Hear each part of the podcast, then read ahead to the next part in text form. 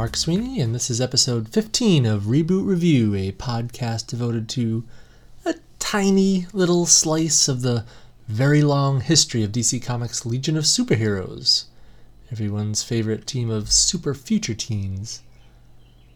Now, Legion is a team, a concept that has been rebooted several times. In fact, it's been part of their very nature, and I guess in a way uh, that makes some sort of sense. Chronologically speaking, one could assume that events taking place in the present, whatever that is, of the DC universe could alter future events and future timelines. The reality of the Legion has been a very fluid thing throughout its history. For a while there, there was some some reality altering event taking place in Legion history, which what seemed every five years or so. Focus of Reboot Review is what could be considered the second iteration of the team, which spent a solid decade, 1994 through 2004, on the comic stands. The Adventures of the Legion for much of this time wove through two monthly titles. Uh, it was a golden age. Those titles were Legion of Superheroes and Legionnaires. So, on each episode of Reboot Review, I'll recap one issue of each title and provide maybe a little commentary, a little context. Nothing groundbreaking here, just the ramblings of a longtime Legion fan. And for you, if anyone's hearing this, I hope to provide a I hope to provide a harmless distraction for 20 to 30 minutes. So, what do you say we give it a go? This time out, I'll be walking us through Legion of Superheroes number 73 and Legionnaires number 30, both cover dated October 1995. The story in LSH 73, under an Alan Davis, Mark Farmer cover, is called End of the Road and is by the writing team of Toms Peyer and McCraw, the art team of Lee Moder and Ron Boyd, the color slash lettering team of McCraw and Pat Brousseau, and the editorial team of Mike McAvennie and KC Carlson. Same writers and editors and colorist and letterer also worked on the Legionnaires issue, so forgive me if I don't mention them later on in the in the episode. We open with a nice Legion roll call, Livewire, Spark, Cosmic Boy, Saturn Girl, and Triad uh, but both these issues are going to be very live wire centric, so I hope you aren't afraid of lightning, or red hair, or the name Ranzz. At this point, technically, Livewire is an ex Legionnaire, and the opening sequence finds him in a seedy establishment called Coochie's on the remote planet Bizbay. It's there that he's tracked down a group of thugs to whom he'd paid his entire savings to help find his missing brother Mekt. Garth has discovered he'd been scammed, so he's come to Coochie's to collect the, the balance of his dough. Garth makes a show of his lightning powers, and someone calls the fuzz, saying that the maniac with the lightning is back. Garth takes this to mean that his brother had been there before. But before he can get any confirmation of this, he's suddenly caught in the, the bright spotlights of a couple of police cruisers. And over a loudspeaker, an officer calls out, Mekt Ranzz, we've got you in our sights. Surrender immediately, or we'll shoot to kill. Now, significantly, this is not the science police that arrests Garth, which tells us that he is far outside the protection of the United Planets and this will prove to be a very lonely place indeed. Galaxy away at Legion HQ, Cosmic Boy carries a little dickish behavior over from the previous issues. He interrupts Triad's game of racquetball to see why she, Chameleon, and Invisible Kid didn't answer his call for the Morgna case. And this is the only mention made of poor Dirk Morgna, who had just previously been turned into a fire being. His fate will, at least for the time being, remain unknown. Just then, the power goes out. Kaz, Triad, and Saturn Girl, who's also present, know exactly what or who is responsible for the power outage, and they apparently know that these outages have been immediately followed by a power surge, and that they're due to the secret experiments of the reclusive Brainiac 5. This latest surge has an unexpected side effect, however, as the hallway lights blind the group and wall consoles explode. The ghostly figure of the mythic being Valor appears, as it has once or twice before, usually around uh, eruptions of great energy. Valor calls out, Release me! I think I'm going to talk a little bit about Valor in a near a near future reboot review, but suffice it to say that this is a mega moment for Triad, whose people of the planet Cargg revere Valor as a kind of god. He's known on many planets as the Seeder of Worlds. Now, check your dirty mind. Valor is responsible for depositing the first settlers on a string of future UP worlds, a thousand years in the past. Anyway, the ghostly figure fades from view, and the Legionnaires attempt to seek out Brainiac in hopes of getting him to repeat the cause of the surge and hopefully learn more about the Phantom Valor's appearance. Now back with the incarcerated live wire as he's being processed, mistaken for his brother. Garth learns a little bit about his brother's activities since his disappearance. Mekt is known as a killer in this part of space, going around calling himself Lightning Lord. Garth is shown the bodies of a family that Mekt electrocuted. Garth finds little little sympathy when he tries to tell the police that this is a case of mistaken identity, but there's one officer who's read through the facts of the case and does believe him. He's aware that there's a, a younger Ranzz sibling or two with lightning powers as well, and vows to help sort out the mess. Garth pleads that he knows Mekt isn't responsible for his actions. It's the lightning that made him act this way, but just then, bolt of lightning blasts through the cell wall, killing the sympathetic officer. It's Mekt there to bust his kid brother out of the slammer. Garth can't believe Mekt so casually killed the officer, but allows himself to be whisked away into Mekt's small cruiser. When Mekt plugs his own lightning powers into the ship's defenses and fries a couple of police ships who are in hot pursuit, Garth protests, but he's given a blast himself from his brother, who doesn't seem like a sane man.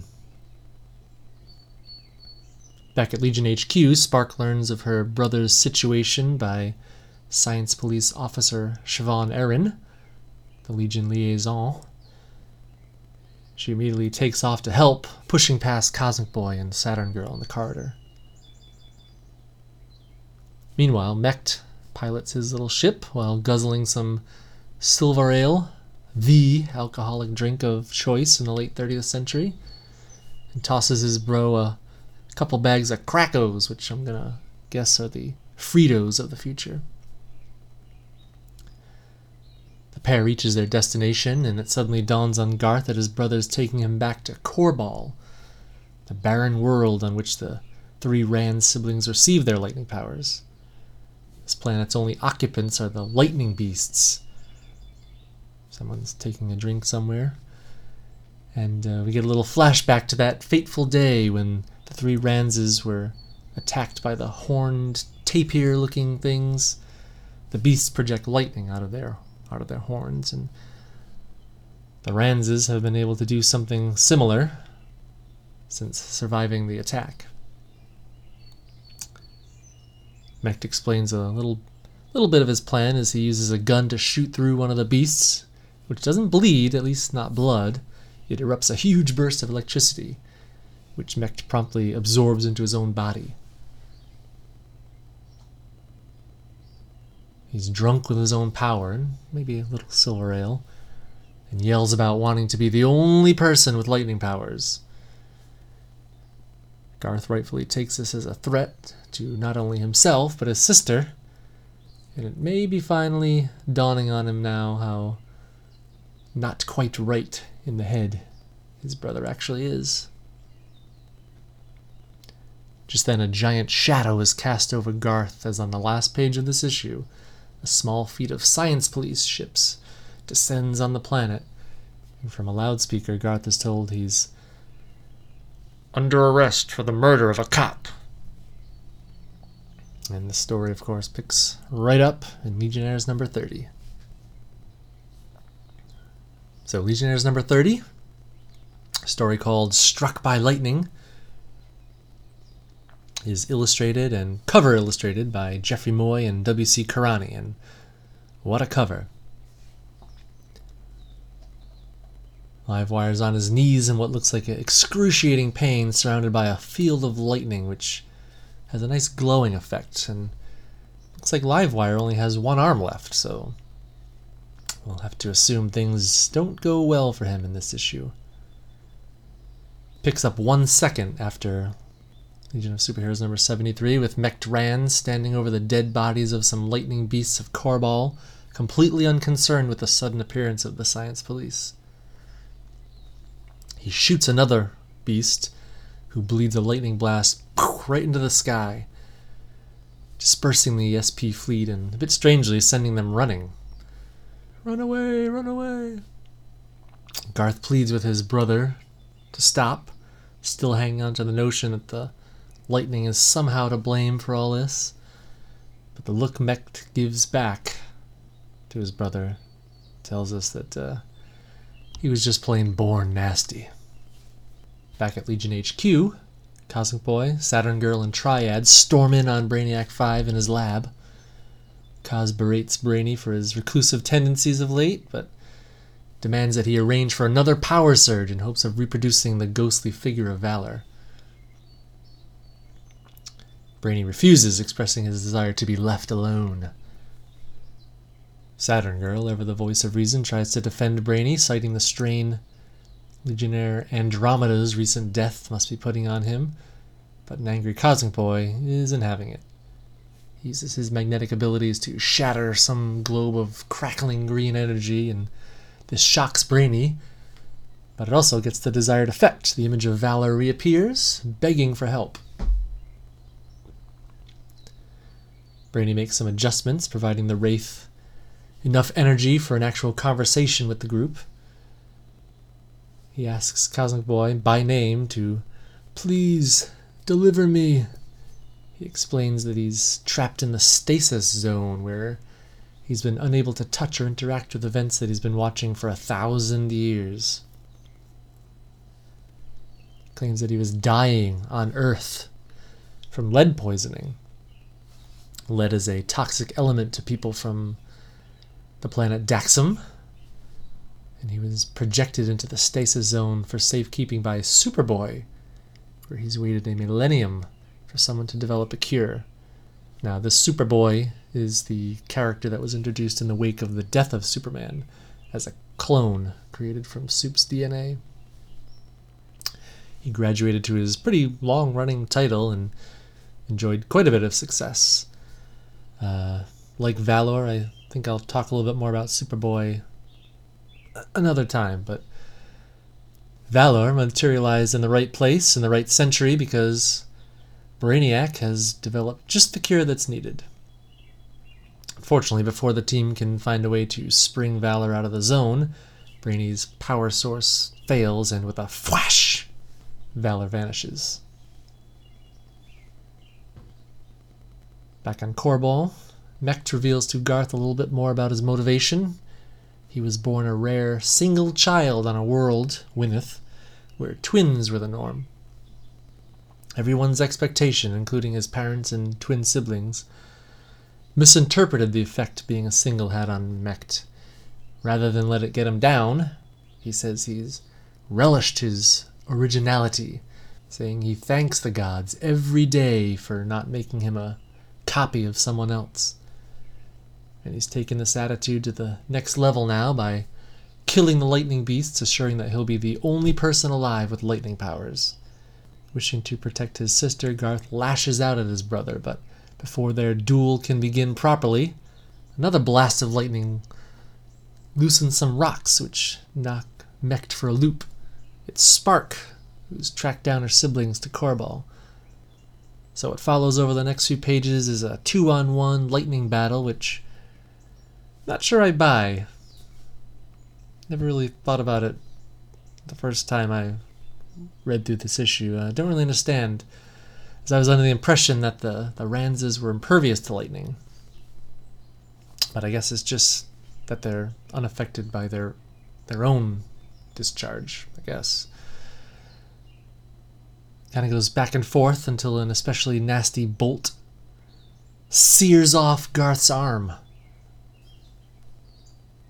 Ayla grabs Mekt's blaster, the one he's used to take pot shots at lightning beasts, and rushes to Garth's side, but when Mekt readies to strike her down from behind, she shoots him right through the leg. The heat of the lightning had cauterized Garth's wound, but he's in a serious state of shock. Pun intended, uh, muttering to himself about the lightning. Mekt begins gathering up energy for a final strike on the twins, and Ayla readies to bravely defend her brother, but Garth pulls it together just in time, and just long enough. He takes Ayla's hand, and this somehow combines their energy into a super hot pink blast of lightning, which knocks out Mekt, ending his threat. Next, you see the science police, who find their way back to Korbal, arriving just in the nick of time after all the heavy lifting has been done. Garth is getting loaded up on a ship on a stretcher, and Mekt is being taken into custody. His hair has been shocked completely white, and the officers notice that while Garth is bleeding a little bit of electricity, Mekt's blaster wound is bleeding actual blood, leaving us to wonder whether he has any lightning powers left.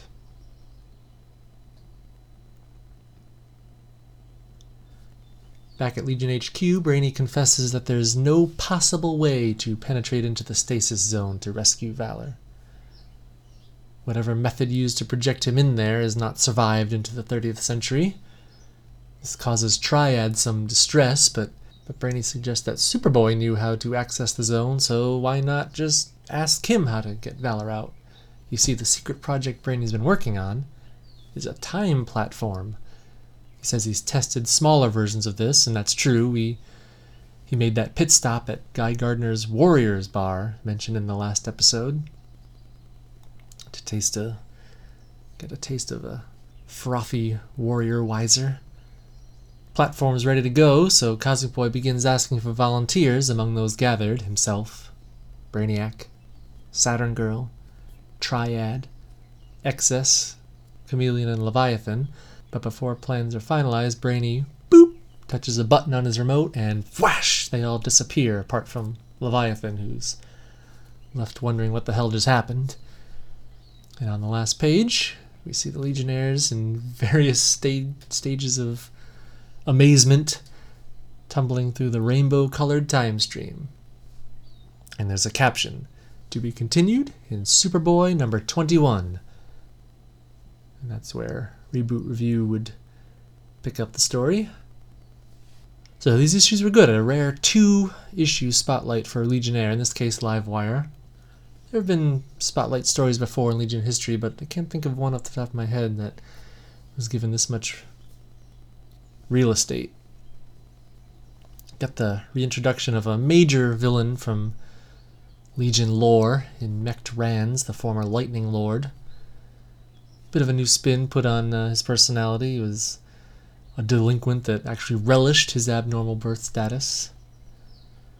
He wouldn't be the major villain in the reboot that he was in previous continuity. In fact, I can't remember how much of him we'll actually see again.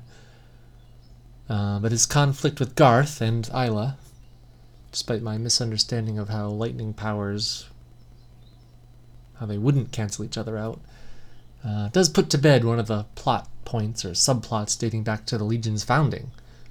It was Garth's search for his brother that led him to his fateful shuttle ride with R.J. Brande and the future Cosmic Boy and Saturn Girl. Uh, it remains to be seen what effect his maiming will have on his already, uh, Livewire's already dubious Legion membership. And so, with the closing of that chapter in Garth's life, combined with, of course, the Valor subplot, which explodes this issue, setting up a three part crossover with Superboy, and, incidentally, a brief era of unprecedented interaction with the, the 20th century DC Universe. With these events, uh, Legion's second year gets off to an exciting start. And these issues, like most of the Legion adventures of this era, have never been reprinted, so I'll provide a few images from from them on my blog, imthegun.blogspot.com. Uh, there, there'll be some contact info if you're interested in talking about the Legion any further. With that, I think that'll do it for Review 15. So until next time, LOL. Live on Legion.